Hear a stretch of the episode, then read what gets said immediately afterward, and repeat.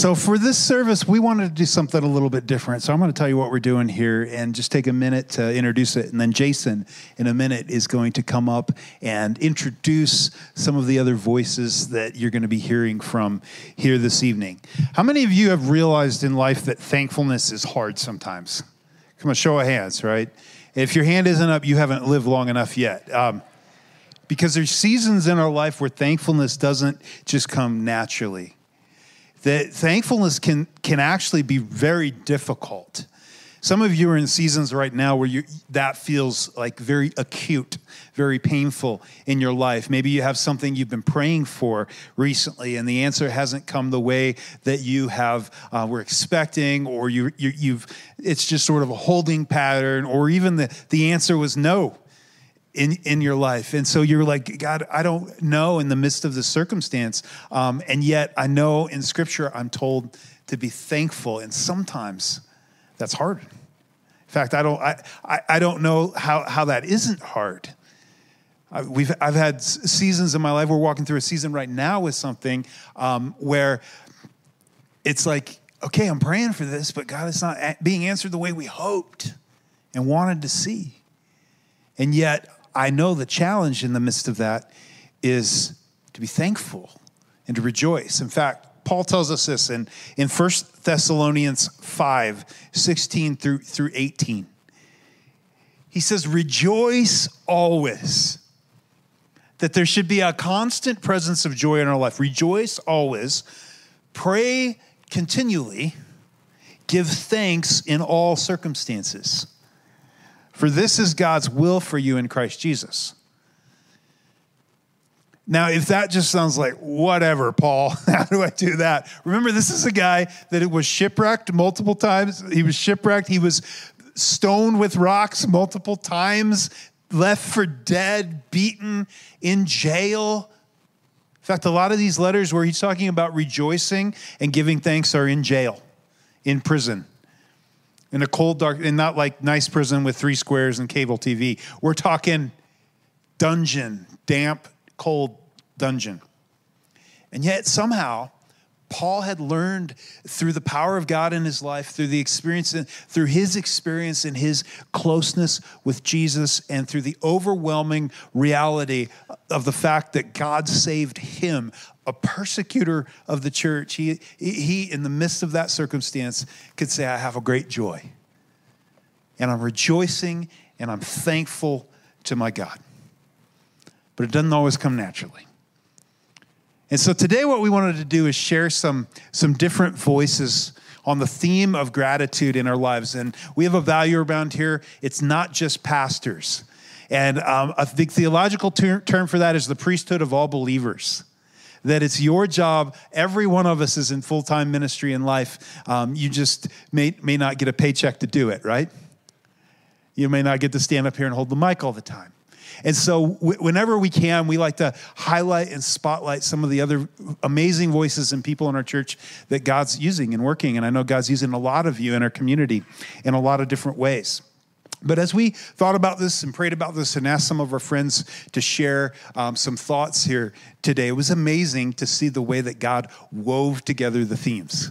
Because we didn't really have a theme. We're like, I don't know, pick something out on gratefulness, a scripture or two, and uh, we'll see where God goes with it. And God just wove together the themes. And so, what I'm trusting tonight is that um, as each of our friends here share, that there's going to be something in this, I think, for each one of us in this season. So, I'm going to invite Jason up, and he's going to take it from here. So um, I, I, had a chance this week to listen to each one of, of our guests kind of do a run through.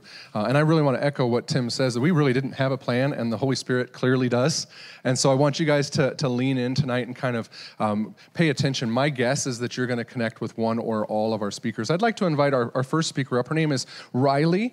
Um, Riley serves with me in our youth group. She has spoken to our youth several times. She even spoke to our women's ministry uh, last month. And so I think you guys are going to be really blessed by her talk. I am Riley Wellborn, and my husband Caleb is also on staff here. And we are not originally from Grand Junction. We're transplants from Arkansas. But we really love being here in the valley. We are big mountain people, so we are eating up this mountain life. Um, and so as we headed into, as we are headed into the holiday seasons, that makes me think a lot of family. And my family growing up was super tight knit. I have a couple of older brothers that are way older than me, so they were out of the house by the time I was really making core memories. So a lot of my family life was just my mom and dad and my younger sister and I. And we loved to have game nights together. We know just how much we can make fun of each other without bringing out the bear. We uh, were the kind of people who, on Friday night, instead of making other plans, we wanted to just hang out at home together because we're all best friends.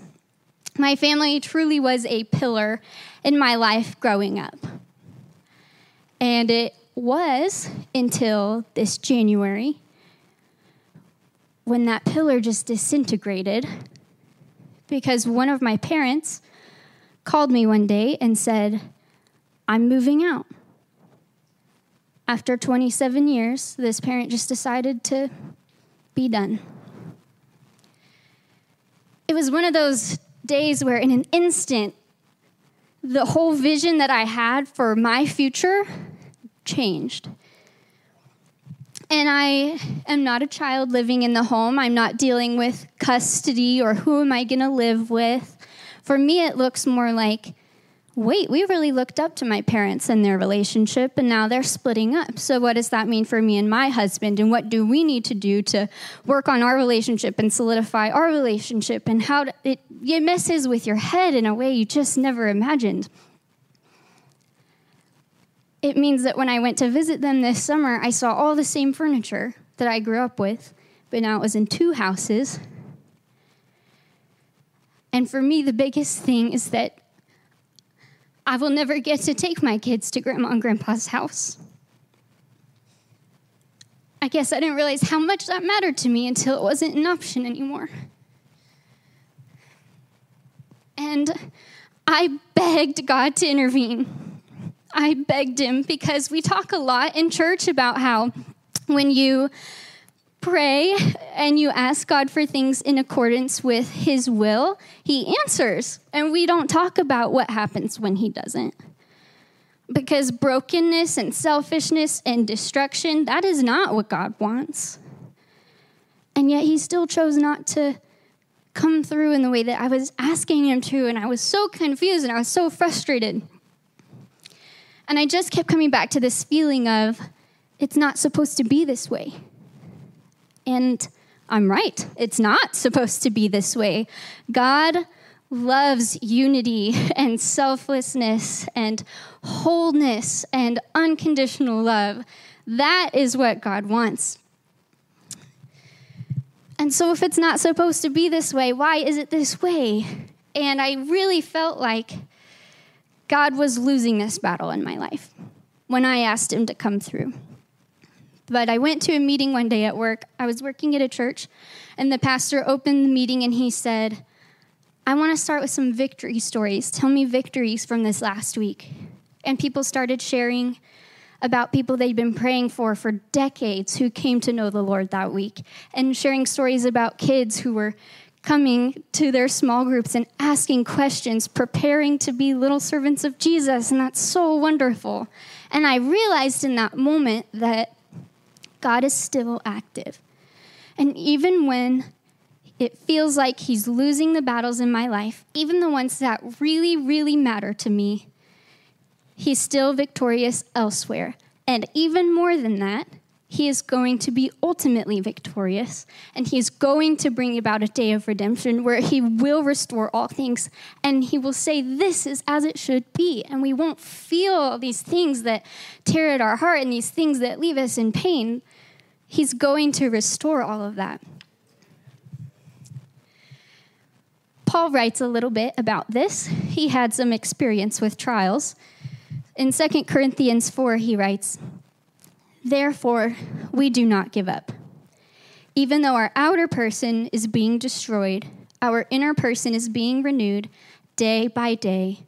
For our momentary light affliction is producing for us an absolutely incomparable eternal weight of glory. So we do not focus on what is seen, but on what is unseen. For what is seen is temporary, but what is unseen is eternal. And I just want to clarify that when Paul says momentary light afflictions, he's talking about being stoned almost to death and being beaten publicly and imprisoned, and knowing that he would probably be imprisoned until the day he was martyred for his faith. That is his momentary light stuff he's talking about. And and this pain that I feel with my broken family, it is not momentary. It's for the rest of my life. And it does not feel light. It feels very heavy and very painful. And so I want to be clear that I'm not saying in whatever your situation is that is leaving you shattered this year, I'm not saying find the silver lining.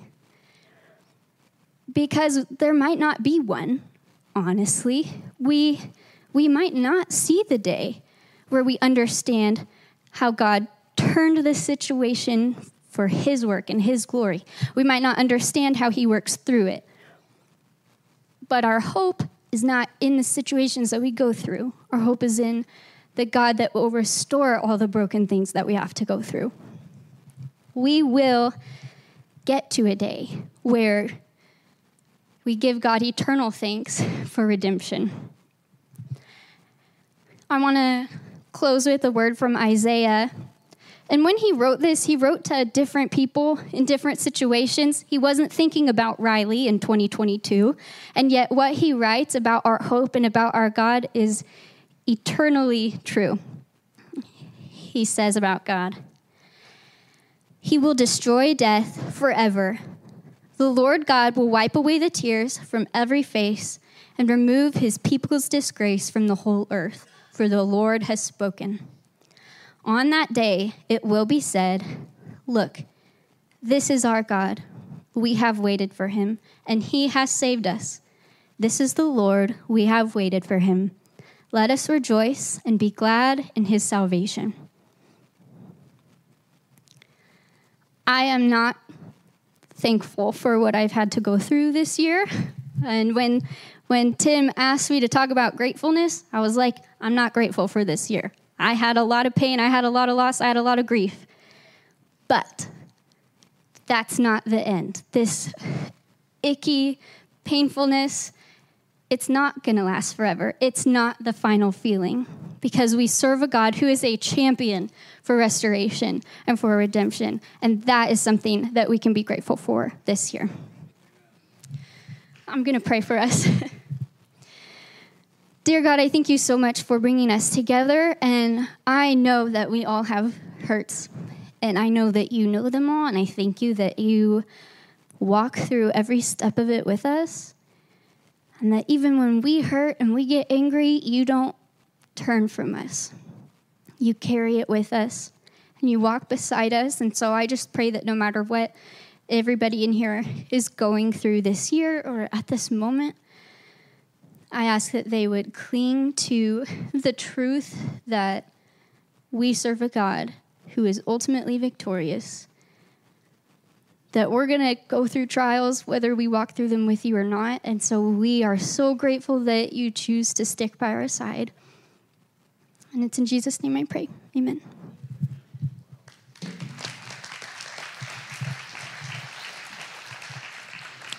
All right, so hopefully you have caught a drift of the theme this evening. Near you, there may be some tissues, and if you see them and you need them, wave to your friends at the end of the row. Um, I'd like to invite up our next, next speaker, my friend Tad. Um, Tad Saunders uh, serves here, plays drums every once in a while. He's been serving with us and with some other local churches in the valley for a long time, uh, a long time believer, and I'm really excited uh, to hear your story. I'm excited to share it. Well, kind of. Oh, that's right, I don't need the mic. Thank you, John. All right. Well, good evening again. My name's Tad. Um, my wife couldn't be here tonight because she's working in the ER. It was great timing on her schedule. Um, but when Tim asked me to speak about being grateful, I knew he was asking me to share with you a time in our life that Sylvie and I consider to be one of the most challenging in our family's history um, the loss of our granddaughter, Nevaeh. Tim called and said, Hey, you have eight minutes or so to share this experience of um, uh, why you are grateful in, in spite of um, um, tragic outcomes, so to speak. And while I agreed on the phone to my pastor's request, after I hung up, I thought, eight minutes, Tim? I went, crying and pregnant pauses will take all of that time, uh, let alone the few points I want to share uh, with you that I think God has for all of us. And the other thing, Tim, is, you know, this would have been really good last Thanksgiving too, because I think there were only two services last year. Um, um, but I understand what you guys go through now. So, anyway, so I'll ask your forgiveness ahead of time uh, for those moments. Uh, bear with me. Uh, I may even ask some of you to come up and Will Smith me. No judgment on him, um, but just to kind of get me back on track. Um, so, I hope I don't distract you with pregnant pauses and a few tears here and there. But if I do, please understand.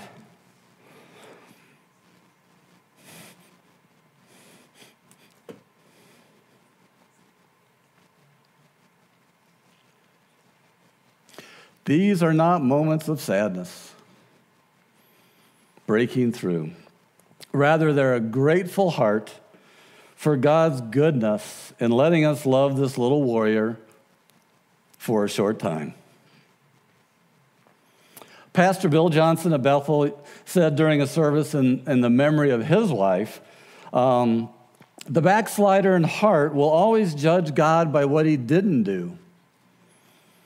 But those who have tasted his mercy, his comfort, his love, will define us by what he has said in his word, by his promises, and what he has done. God says things like, rejoice always. Tim alluded to this at the beginning of uh, the service. In everything, give thanks. Pray without ceasing. Why would he make such a statement if life was going to be one big playground or one long vacation without challenges or loss. We know from experience life can be hard. Some of us who are a little bit older can experience that a little more. But Jesus drives home this point in John 16. I have told you these things ahead of time so that in me you may have peace. In this world you will have trouble, but take heart.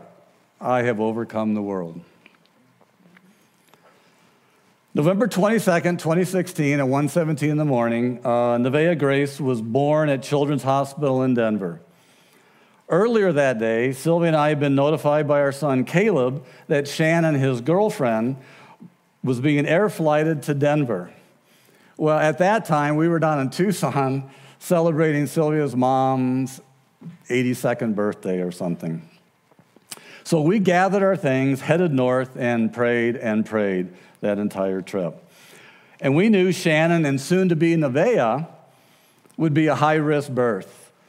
During one of the early ultrasounds, a malformed heart and a much twisted pulmonary system had been revealed. At that time, the local OB doctor had recommended an abortion. It was a short time after this appointment um, that God impressed upon me to go and encourage Caleb and Shannon. So I did, and basically said, Sylvia and I love you too. I know this is difficult. However, Caleb, you know what God is capable of. And Shannon, I will respect whatever decision you make, but I don't want you to lose hope and do something that you'll regret. They made the challenging but brave decision to carry the baby to term. God had given Sylvia and I a scripture that guided us through this time, and it's Ephesians 3:20. Now to him who is able to do immeasurably more than all we ask or imagine, according to his power that's at work within us, to him be the glory in the church and in Christ Jesus throughout all generations, forever and ever. So when Sylvia and I entered the birthing room at Children's Hospital, we were greeted with our daughter, Sarah, holding Nevaeh without life support. She had great color. She was breathing with ease. Just amazing considering her medical condition. Within 30 minutes or so after our arrival, uh, the surgical team came in and took Nevaeh out to have the first of two open heart surgeries. Our family contended for this little lion for three months. We relieved Caleb and Shannon every other weekend so they could have a break from the intensity of CCU. I had assembled a large group of friends, uh, prayer warriors, to lift up this precious baby, asking God to heal her, give her a new heart, and a new pulmonary system. I would text and post Facebook updates. Brothers and sisters would speak back with incredible words of encouragement and promise and faith building stories. And I'm going to indulge about another two minutes. One of those stories, when we were over there, there was a housekeeper named Beverly. And uh, on the CCU unit, um, we, would, we were there so frequently. Um, I eventually got to have a, a, conversation with Beverly, who was an incredible prayer warrior. Um, and on and knowing that, it gave great comfort to Sylvia and I and our family. Um, and, and one, of the, one of the times, uh, we were on CCU and walking to Nevaeh's room, uh, and we were kind of walking with the medical team um, as they were entering Nevaeh's room. Well, Beverly was in there speaking in a language that I'm sure the doctors had never heard before. Uh, and while the doctors were incredibly encouraging, um, I was just like, this is just awesome. Um, and suddenly, Beverly realized that other people were in the room. Her eyes got real big, and she goes, I'm done, and kind of walked out. And as she walked past me, she had a big smile and kind of hit me on the butt, and I said yes. Um, we believe not what we saw, but by the bigness of who Jesus is. We believed Ephesians 3:20 then, and we still do today. Nevaeh made really good progress after her first open heart surgery. Two weeks after the surgery, she was released from CCU and moved across the street to the Ronald McDonald House. And it was an incredible step. We were excited and very thankful to be there. Christmas at this house was amazing. Shannon had Nevaeh dressed up to the hilt, I mean, hat and all. It was incredible. The atmosphere was so joyous. Families who had children with life threatening conditions were everywhere. That Christmas Eve celebration was the bomb. Joy and comfort and peace dripped off of everyone there. The atmosphere really was joyous. And truly, it was God's presence that made each of us grateful for that moment. Sorrow and pain and the heartache of what was possibly to come took a very back seat to being grateful for the experience that evening. In late January, Nevaeh had a second open heart surgery, and six weeks later, God took our little lion home.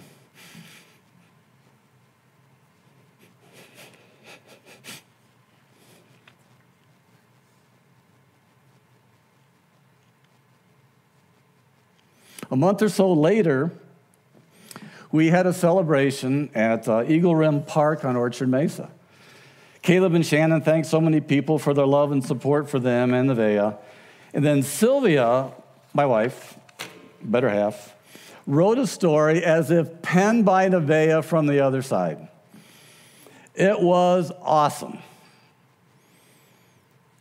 Words like, man, you guys won't believe it. These wings are incredible that God gave me.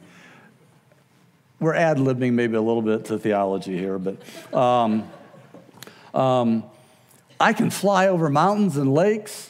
Jesus is so cool. She then turned her thoughts to those left behind, and specifically, uh, I mean, all of us, but Caleb and Shannon in particular. I know you're sad but be kind to each other.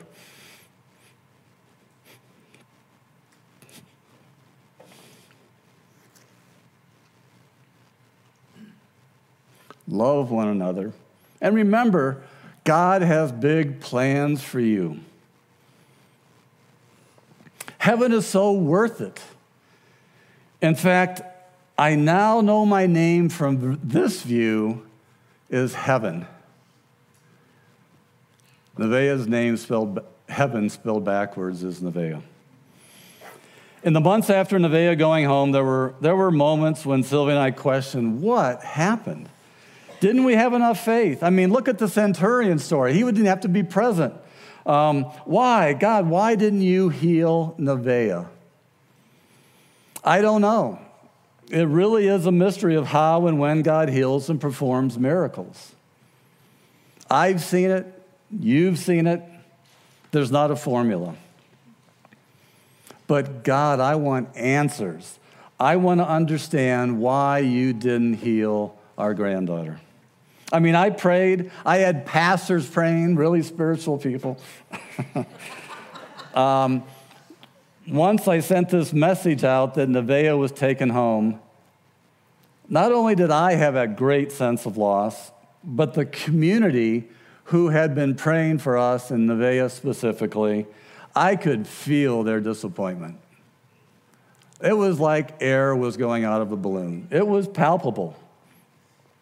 And in my pain, I can remember saying, Man, God, you really missed an opportunity to show how big you are.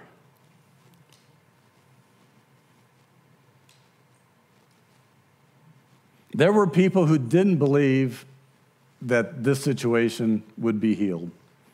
And I didn't want the enemy to win this battle. Well, as you see, God didn't strike me down. He showed mercy to me. Um, he gave me his presence instead rather than an answer. And truly, answers would fall short of comforting me, Sylvia, and our family. His presence is what I needed his love and the fact that Nevaeh was now with him. How could I be anything but grateful that he gave us time with this little lion to love on, to see his goodness in her, his strength in her, powering her with such a compromised heart. This point was driven home and expounded on during a time of uh, celebration of life that uh, Alice Monroe conducts up on Glade Park. Many of you may know Alice. She runs a ministry called A Wing and a Prayer. Um, uh, and it's specifically for families who've lost children. And certainly, Sylvia and I would love to answer any questions you may have uh, if that's a resource that may be of help to you or somebody you know. Um, anyway, in July, she has a dinner uh, for families who've experienced the loss of a child. And after dinner, we all walk down to her airstrip in preparation for a balloon launch. Each family member can write a prayer or something on the balloon before it's launched into the air. However, before we see the balloons or know they're even coming, she has a man playing the bagpipes, dressed to the hilt in his kilt. It is captivating. I was captivated hearing this mournful kind of sound, but captivating sound coming out of those bagpipes. I was mesmerized by it. But as he played on, I looked up the runway just as three people came into sight a good distance down carrying a bunch of balloons that later we would all sign and release into the air. God's presence fell so hard on me when I saw those balloons, I could hear his whisper of, Nevaeh will be one of many who greet you in my kingdom. My whys disappeared into a worship of gratitude for his goodness. Levi Lusko, in his book, Through the Eyes of a Lion, writes about the loss of his youngest child he uses a powerful example of how the male and female lions hunt. The presence of the male lion drips power, strength, and his mane only adds to the fact that this is not someone to mess with. The female lion does not have a mane, but blends into the environment a little better than her counterpart. So the male lion gains a position from the front of the prey, while the female stalks from behind. The male lion makes his infamous roar, and that roar can be heard from five miles away. It is ferocious. Just the presence of a male lion is incredible. And obviously, the intimidating prey, when he hears the roar, she hears the roar, runs in the opposite direction. I don't want to head that way, I want to go in retreat. Well, what they don't know is while the roar is terrifying, the real threat lies behind. The instincts of the prey to run in the opposite direction leads them right into the mouth or area of the female lion. Going with their gut is the last mistake they make. And so too with us when we have great loss or disappointment. We don't want to face it. We want to move on to the next thing as quickly as we can. I don't want to face pain. It's annoying. Um, it's disappointing. It's scary. It's painful. I get it. We've all walked in it. But the healing presence of God comes as we run to the roar. He uses our hurts, our disappointments, and loss as tools for His use to bring about not only our healing, but the healing, comfort, and restoration for others to the glory of His name. After all, He is the only one who can turn graves into gardens. Thank you.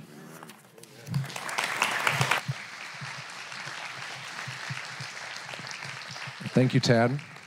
Um, I'd like to invite up our, our third speaker, um, Shannon. And while she's coming up, I want to invite the band uh, to join us up here on stage two um, because Shannon's going to kind of round out the night. And um, after that, we're going to have a chance to, to worship one more time. Um, my friend Shannon, uh, we've met in the last couple years. I get to serve uh, her kids in youth group. And so I, um, I had the pleasure of, of being uh, at a couple of the things that, or one of the things that she's going to talk to you about. Um, and she's had an incredibly hard year. And so I think you guys are really going to be blessed by her story. I don't know if I'm shape, shaking because I'm nervous or because I'm freezing. I think more because I'm freezing. um, Mark 2 1 through 4 tells us a few days later, when Jesus entered Capernaum, the people heard that he had come home. They gathered in such large numbers that there was no room left, not even outside the door, and he preached the word to them. Some men came, bringing to him a paralyzed man, carried by four of them. Since they could not get into Jesus because of the crowd, they made an opening in the roof above Jesus by digging through it and then lowered the mat the man was lying on. It goes on to tell us that because of the faith of his friends, Jesus healed this man, forgave him his sins, and he got up and walked out. Have you ever felt like this? paralyzed by life, needing someone to physically bring you to Jesus? In 2015, God laid it on my heart to start gathering women. He wanted me to create a God centered community. He didn't ask me to just gather my friends, I had plenty of friends, but He wanted me to take those friendships deeper. He wanted me to open my home once a week, cook a meal for these women, invite them, and trust that God would move in our hearts. So every week, I did that diligently for two years. I would cook a meal, invite, and trust whoever would show up that God would move in our lives, and He did. I looked forward to these nights. I had been craving this kind of community, and it was finally happening. Then life happened. My husband got a job in Aspen, so we packed up and moved to Basalt to be with him. Um, we were there for two years. I was lonely. I had just had a new baby. I was homeschooling our other two children. I left my community that God had asked me to build. Um, I was on the verge of depression and I was isolated. One night, as we were getting close the end of the two years, the light at the end of the tunnel, God woke me up and asked me to pray for my neighbors. I had no idea what this meant because we didn't even know where we were going to live upon returning to Junction, so I didn't know which neighbors to pray for. But I told my husband, and so we prayed for our neighbors. Upon moving back, I was so excited to get my community back together. Like, this is what I was craving, this is what I needed. But just as life has gone on for, had gone on for me, it had also gone on for those women as well. Some had moved away, some had babies, uh, there was new jobs, life happened. My community was not the same. And again, God told me to pray for my neighbors. That's what I did. By the grace of God, we were planted into a community. Our new home was in a wonderful neighborhood. Um, we got placed in a church that has community in the name. in the shutdown of 2020, we moved our, my mom in with us. Um, and through that, our neighborhood really began to get to know one another. We had been placed in a community of God loving families um, with friends for our children. I would trust multiple um, of these neighbors to just watch my kids, and I had never done that before with anybody but my mom. Um, and Memorial Day weekend of 2020, one of my very best friends from my childhood, third grade, came to visit us and her and I had always talked about living next door to each other, having an island, raising our kids together. And on that visit, she went and um, walked through the for sale by owner house next door to ours. And before they headed back over the mountain that weekend, decided that they were going to buy the house next door.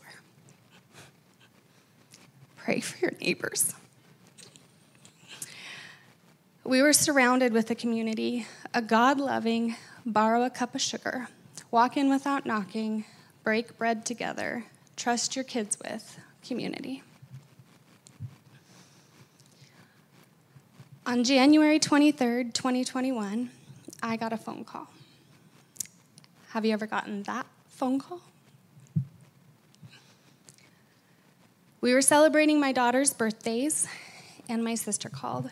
My niece had been in a horrible accident. They got her pulse back, but she was unconscious. Three days later, my sweet niece passed away.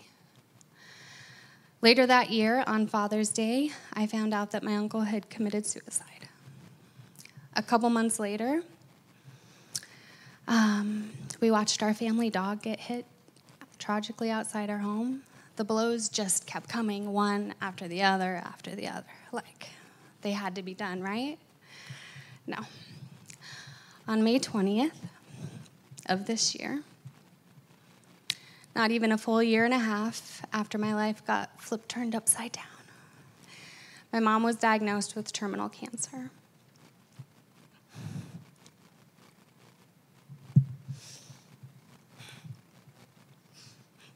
On May 22nd, she spoke her last words.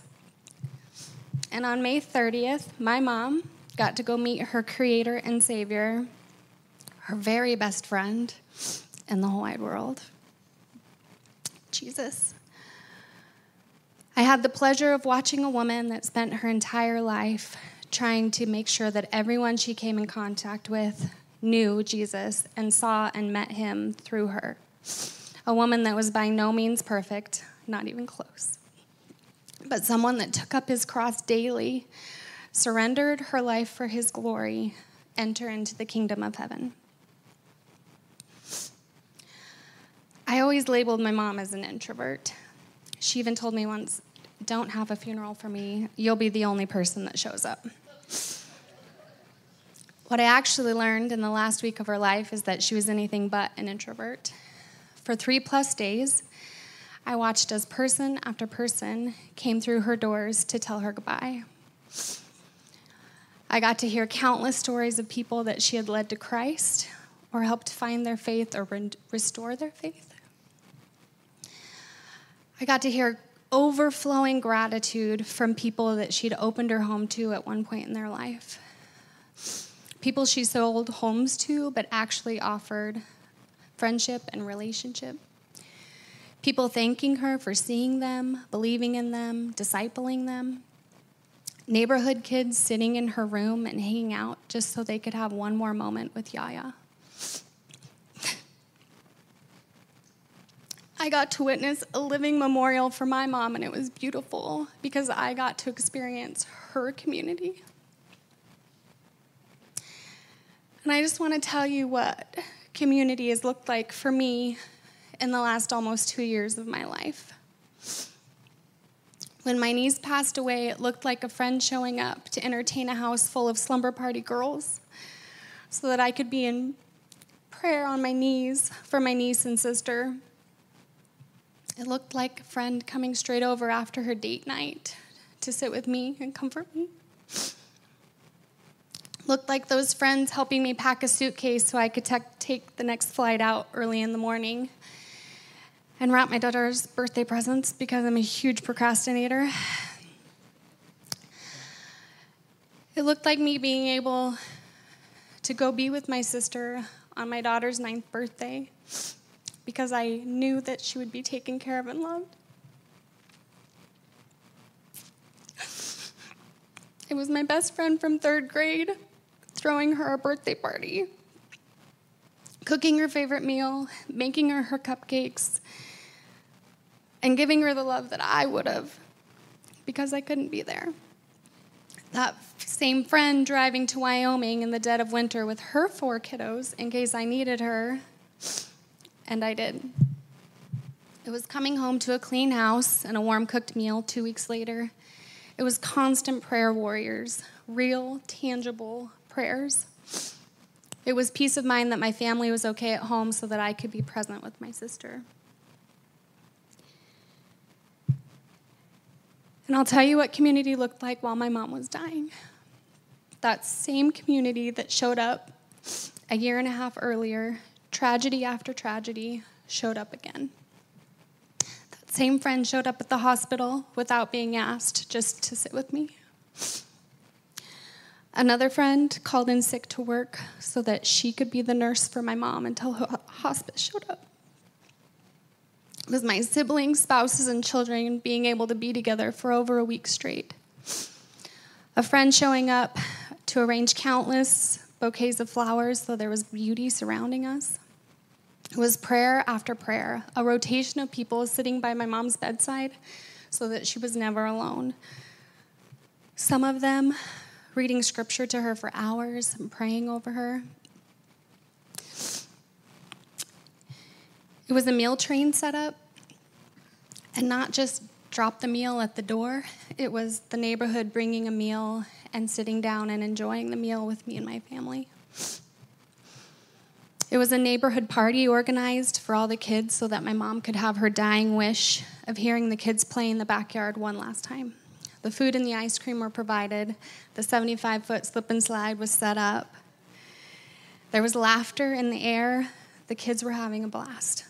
It was a pastor and his wife coming and praying over us, and then sitting and staying and getting to know our family. It didn't stop there. In the months that have passed since her death, the community has continued. People keep showing up, they keep checking in, they keep praying over me and my family. They continue to take my kids on special dates and make sure they're okay. So I ask you, who is your community? Who are your prayer warriors? Not just a text message saying hashtag praying, Who's on their knees praying for you? Who's interceding for you when you don't have a prayer left inside of you, when the only noise you can muster is a lament cry? Who stops what they're doing when that call comes in that you say you need prayer and they actually stop and pray? Or better yet, who just shows up? Who is cutting a hole through your roof and lowering you to Jesus? Community just shows up. True community, God centered, loving community shows up. At my lowest, most vulnerable, broken, paralyzed time in my life, I have a group of people picking me up and carrying me back to Jesus.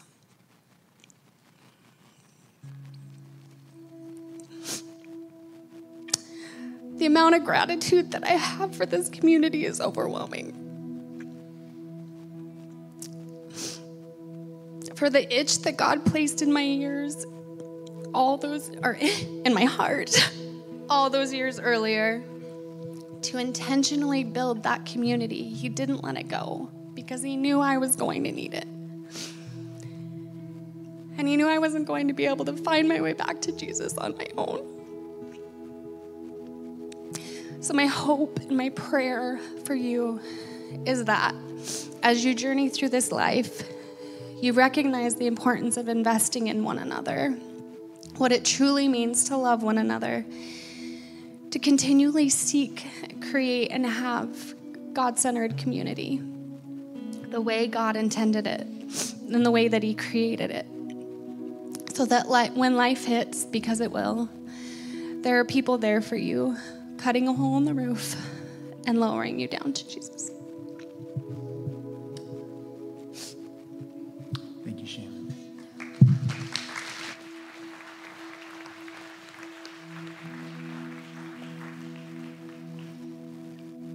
All right, so as we close here, here's the challenge. So I want to do two things. I want to I want to pray over you because some of you have circumstances right now that you need to see God move, that you need to experience that peace that we've been talking about. But then others in, of you in here, I think um, the challenge would be like hearing that story that we closed with. Who, who will you be that type of community for? Because that's where it really starts. I mean, community is on our name, right? And that takes going beyond just saying hi quickly at the door. It actually takes engaging. And so my challenge to you would be don't don't stand back and wait for community and wish for community. Be that community. And I love what Riley started with, which was the reason we have thankfulness isn't always because the circumstance we're going through is amazing. In fact, a lot of times it's not. The reason we have thankfulness is because of the hope we have in Jesus. That He saved us, that He gave us life, that His Spirit indwells us, that His presence is with us, that He is always able to do exceeding abundantly beyond all that we ask or think, more than we can imagine that we have an eternal hope with Him, that we know we will see those that we love in Christ again.